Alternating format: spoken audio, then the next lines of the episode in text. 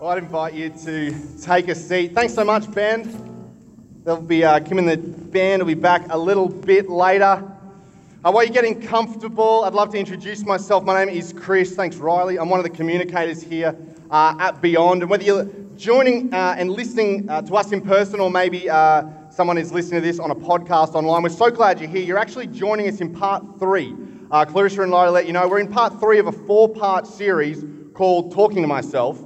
And in case you have no idea how a series would run in a church, because maybe this is your first time here, uh, think like a TV series. Every week we'll build on what we covered last week. And so, because some of you are like, hey, this is my first time, I haven't been here for this series, I want to let you know what the big idea is that we've been exploring through this series and really quickly bring you up to speed on what we covered in parts one and two. I won't bring it all the way up. If that kind of piques your interest, you can listen to that uh, on our iTunes or SoundCloud. But the big idea with this series is simply this that the voices you believe will determine the future that you experience. Psychologists and researchers, and we've been saying this for the last couple of weeks, tell us that the uh, average person has between 12 and 60,000 thoughts go through their mind every single day. Which means that, that the way we talk to ourselves is so important because you are the number one voice in your life. You talk to yourself more than anyone else talks to you. And so the voices you allow to speak into your life often become the voices that you talk to yourself with. And so this is so important because those voices you believe actually shape some of the truths that you believe about yourself, and so they'll determine the future that you experience if you believe or choose to change those truths. And so in part one, it was uh, what we said is uh, we wanted you to begin to capture your thoughts. We actually gave you a couple of questions. We wanted you to begin to think about, you know, what are the things I'm saying to myself? What am I thinking about? How am I talking to myself? And, and who do I let talk into my life? Then in part two, uh, what we said is we want you to discover what the one who created you says about you. So often, uh, our opinions about ourselves are formed from the way that we talk to ourselves. And so, rather than just capture your thoughts and look at what we're saying to ourselves, we say, go to the source. Go to the source and figure out, you know, is it my mom? Is it my dad? Who is it that, that, uh, that has this opinion of me that I talk to myself? And we said, now what we wanted you to do, and we challenged you for seven days, discover what God says about you for seven days. Shift the focus. Don't listen to yourself for seven days. Listen to what God says about you for seven days. And, and here we are tonight. And I should be really honest and kind of give this message a little bit of a disclaimer. This will be the most uncomfortable and most challenging message of this entire series. Not because I'm going to say anything controversial, not because I'm going to do anything weird. This is simply the point in the series where we shift from theory to application. At, this point, we've just said, hey, just think about your thinking. Hey, just, just look at what God says about you. We haven't really asked you to do a whole lot or change your thinking or maybe replace some of those negative thoughts. And so tonight is, is going to be one of those ones where you kind of like push back a little bit because I'm going to I'm going to ask you to do some things. And the reason it's going to be difficult is, is for this there's always a reason not to change, right? You know, at the start of the year when you make those resolutions and you think of every reason to change? I'm going to go to the gym this year. I'm going to get on my vegan, low carb, gluten free diet. I'm going to get that six pack I've always wanted. And then the year comes and February comes, or January 2nd for some of you comes, and you realize that gluten free wasn't all it was cracked up to be. And, and then you're like, I work long hours at work. It's, it's really easier to get fast food on the way home. It's, it's, it's actually difficult. It's more difficult than I thought it was going to be to be able to eat healthy and go to the gym every single day. For some of you, you had a New Year's resolution hey, I'm going to I'm to smash through like 50 books this year. I'm going to read a whole lot more I'd like to read. And then all of a sudden, it's like, oh, well, I'm just kind of tired when I get home. And I really, I kind of discovered I don't like reading as much. There's always a reason not to change. Some of you, when it comes to your faith, you're like, I'm going to pray more, I'm going to read my Bible more. But then you're kind of like, well, I don't like getting up early. And then when I come home late at night, I'm tired. So there's always a reason not to change. And so tonight, that, that's kind of where the tension is going to come, because for all of us, right, there seems to be, no matter what we start out with in life, no matter what goals, no matter what dreams we have, we always just seem to naturally be able to find a reason not to change. And so the tension I want to address is, you know, how do we make progress when our default is to naturally stay the same? Like we, we like coming up with reasons. It's so easy to come up with a reason to stay the same, isn't it? And it's often so difficult to think, why, why should I change? And so, how do, we, how do we make progress when our default is to stay the same? And we're going to build on what we kind of did the last couple of weeks. And um, the first thing is, is we need to identify our reasons. So in part one and two, we said, you know, what do you say to yourself and what's the source of what you say to yourself? Really, we were kind of saying, you know, what do you say, say to yourself and what's the reason that you say that to yourself? You know, where did you get that reason from? Was it from your mum, from your dad, from your ex boyfriend or girlfriend?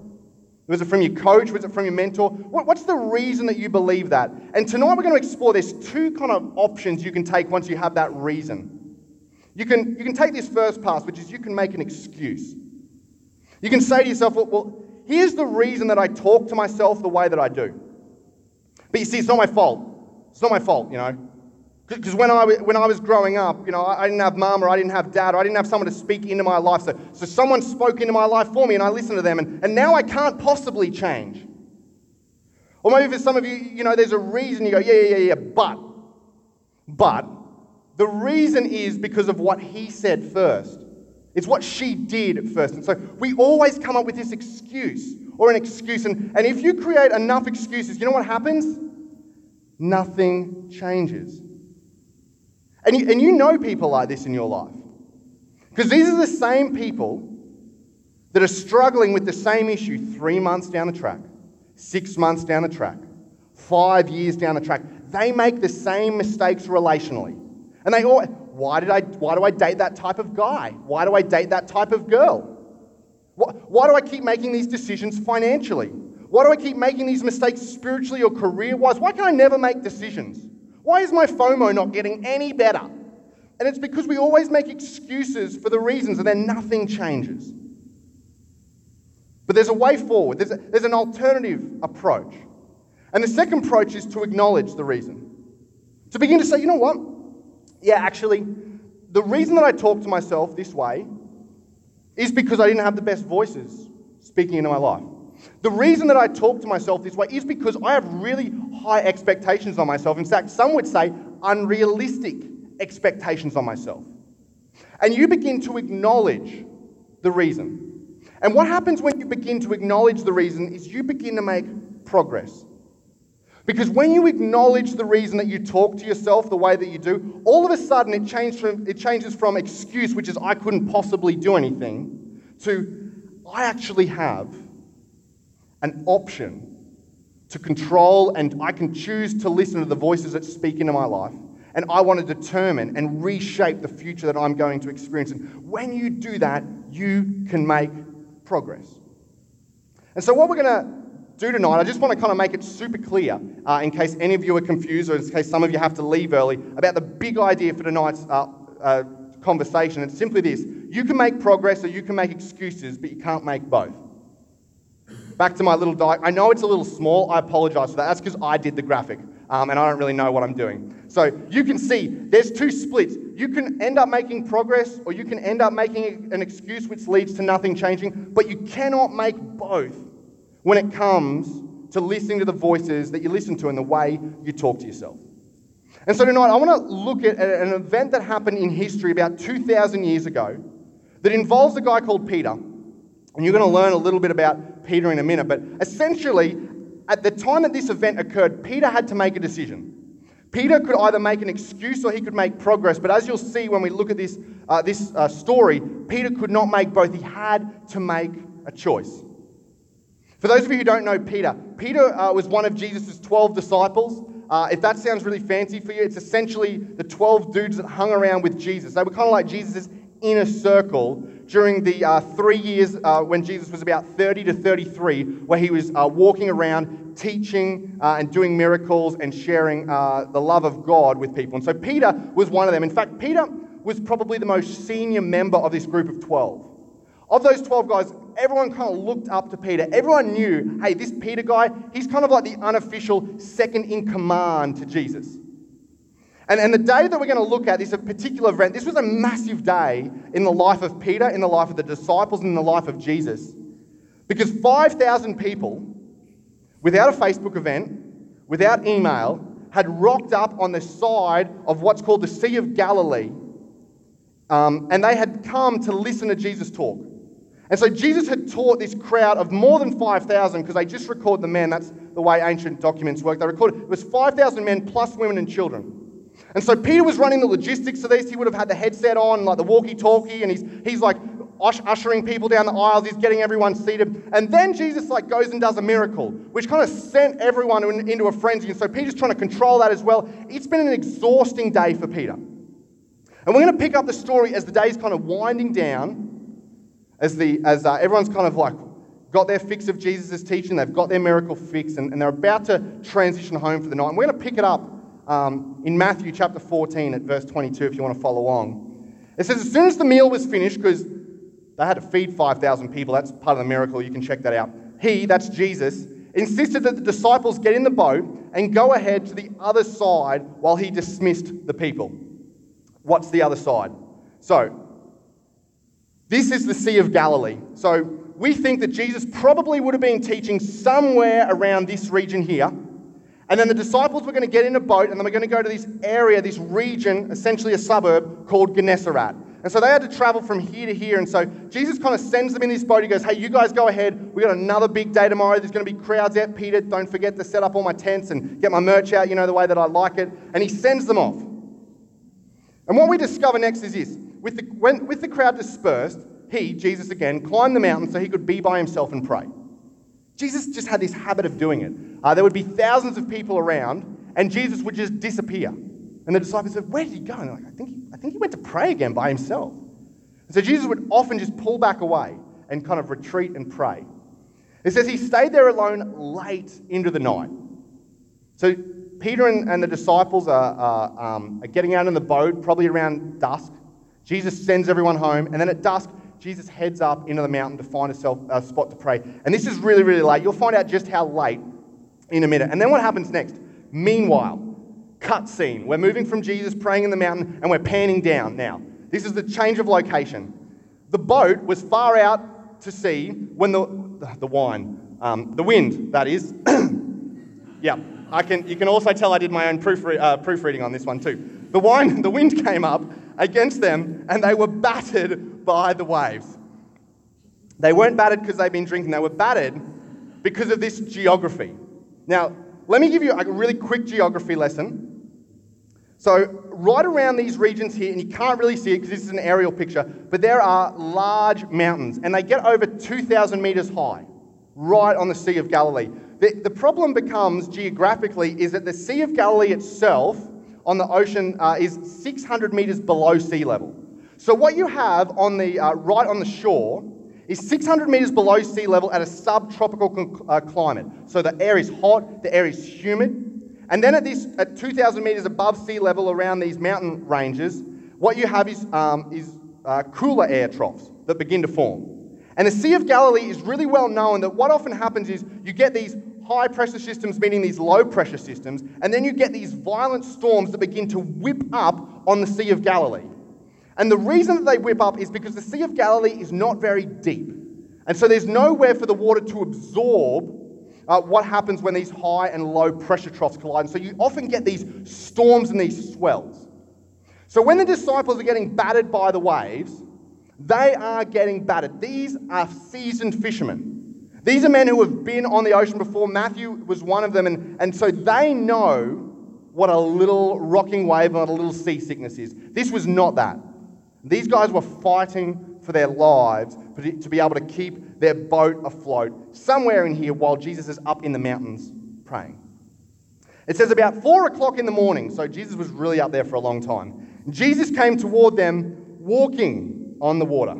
Now, Let's, if, if you're not really a follower of Jesus and you're not sure about the whole walking on water thing, that's okay. Just keep tracking with this. We can, we can address that later. And the disciples had probably the same reaction that I would have had. They were scared out of their wits. A ghost, they said, crying out in terror. It is not normal to be in a storm and see someone walk towards you at four o'clock in the morning after you've been keeping, uh, after you've been battling hard to keep a ship upright for the last six hours. And then this is what Jesus says. But Jesus was quick to comfort them. And this is how he comforts them. I don't know if, if I would comfort someone this way.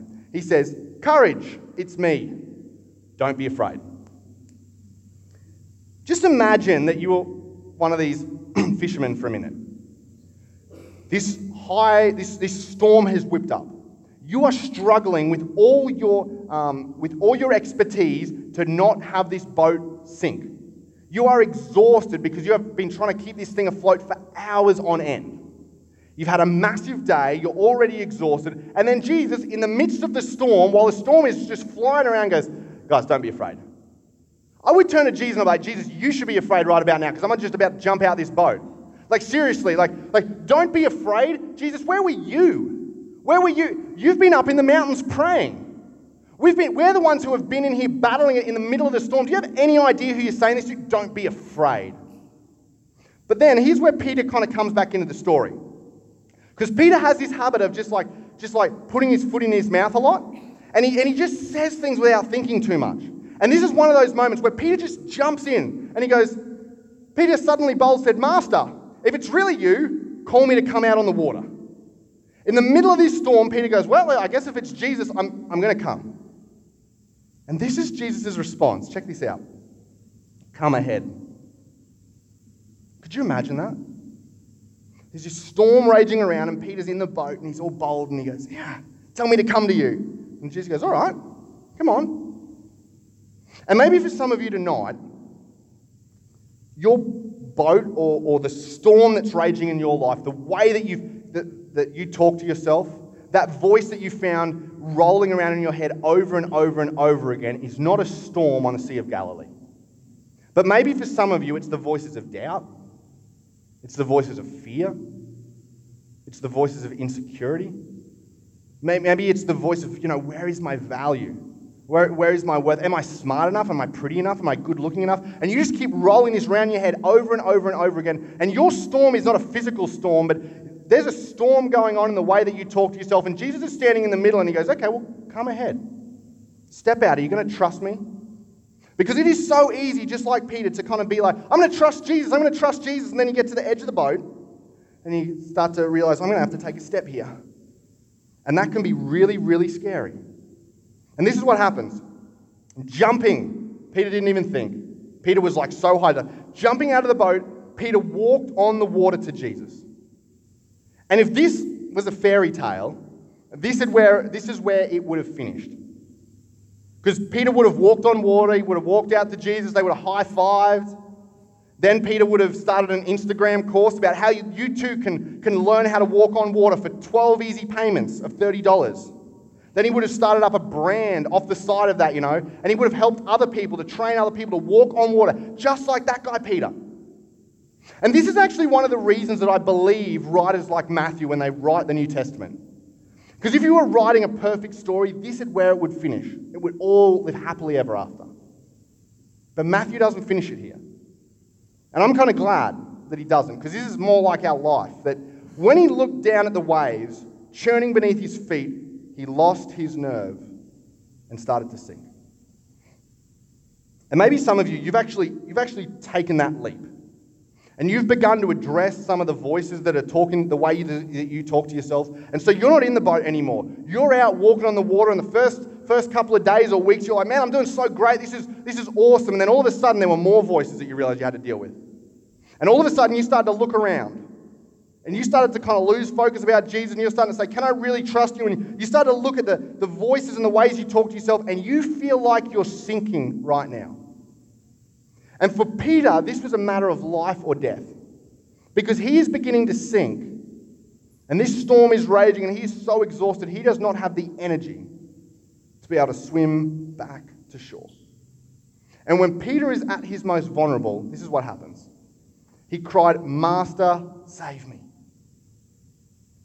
And for some of you tonight, you've jumped out of that boat and you're sinking.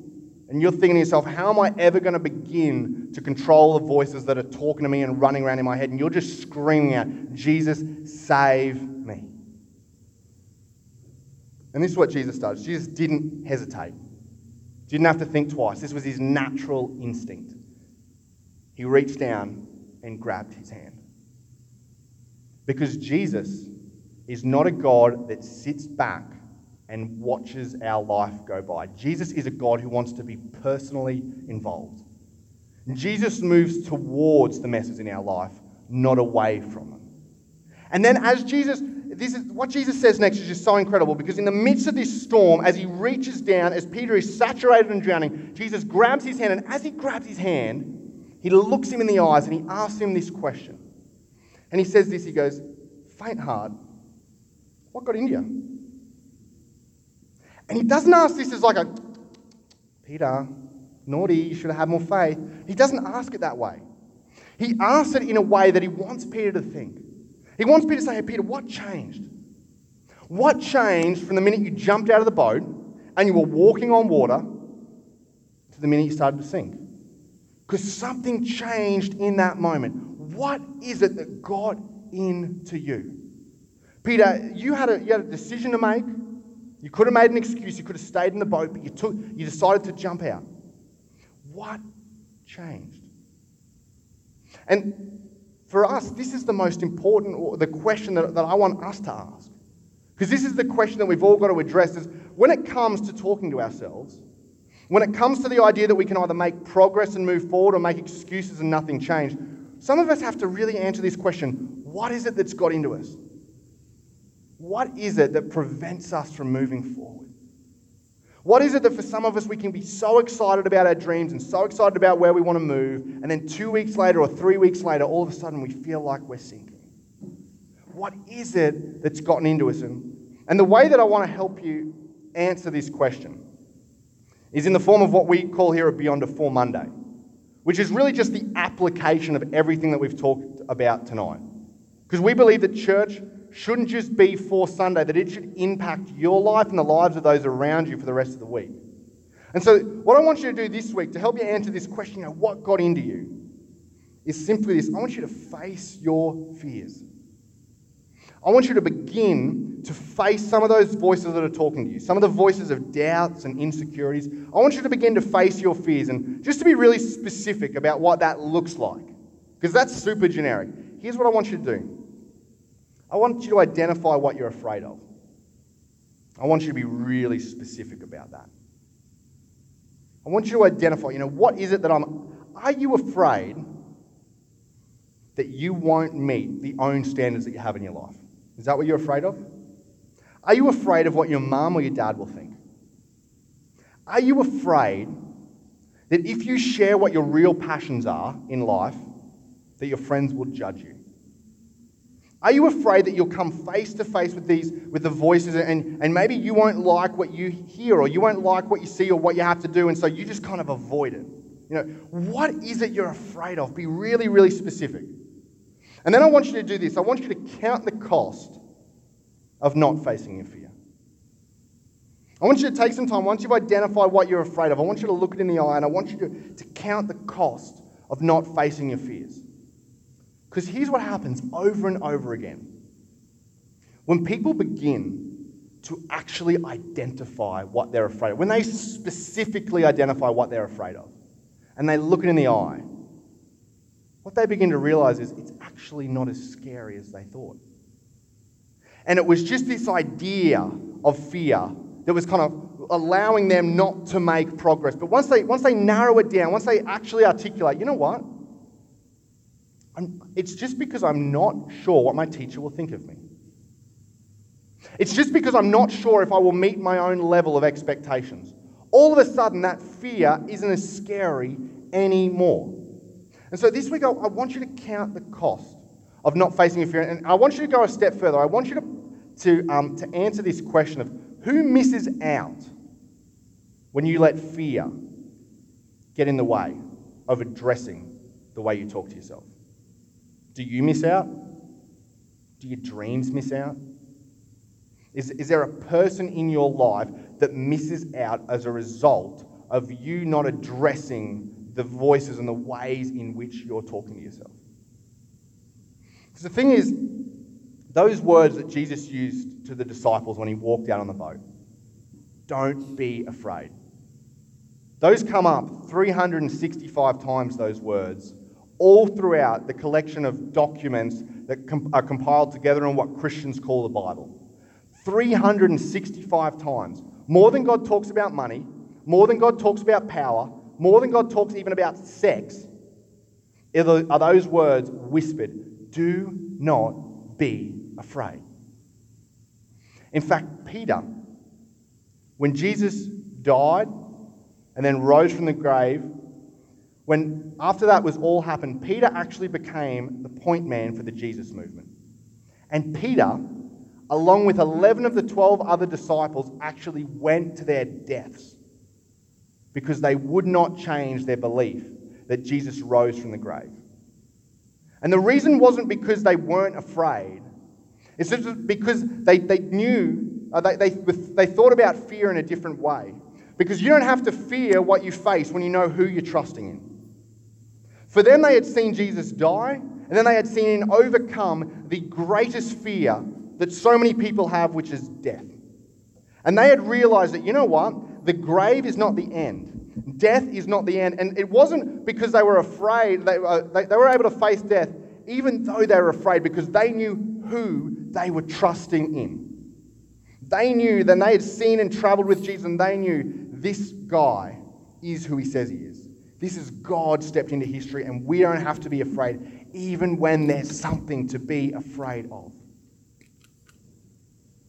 And so, if you're kind of curious about God, I'd, I'd, encourage you this week just identify your fears.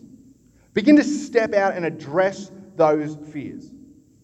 And begin to see how God shows up when you step out of the boat. Because the truth is, God can't show up until you step out of the boat. It's safe in the boat.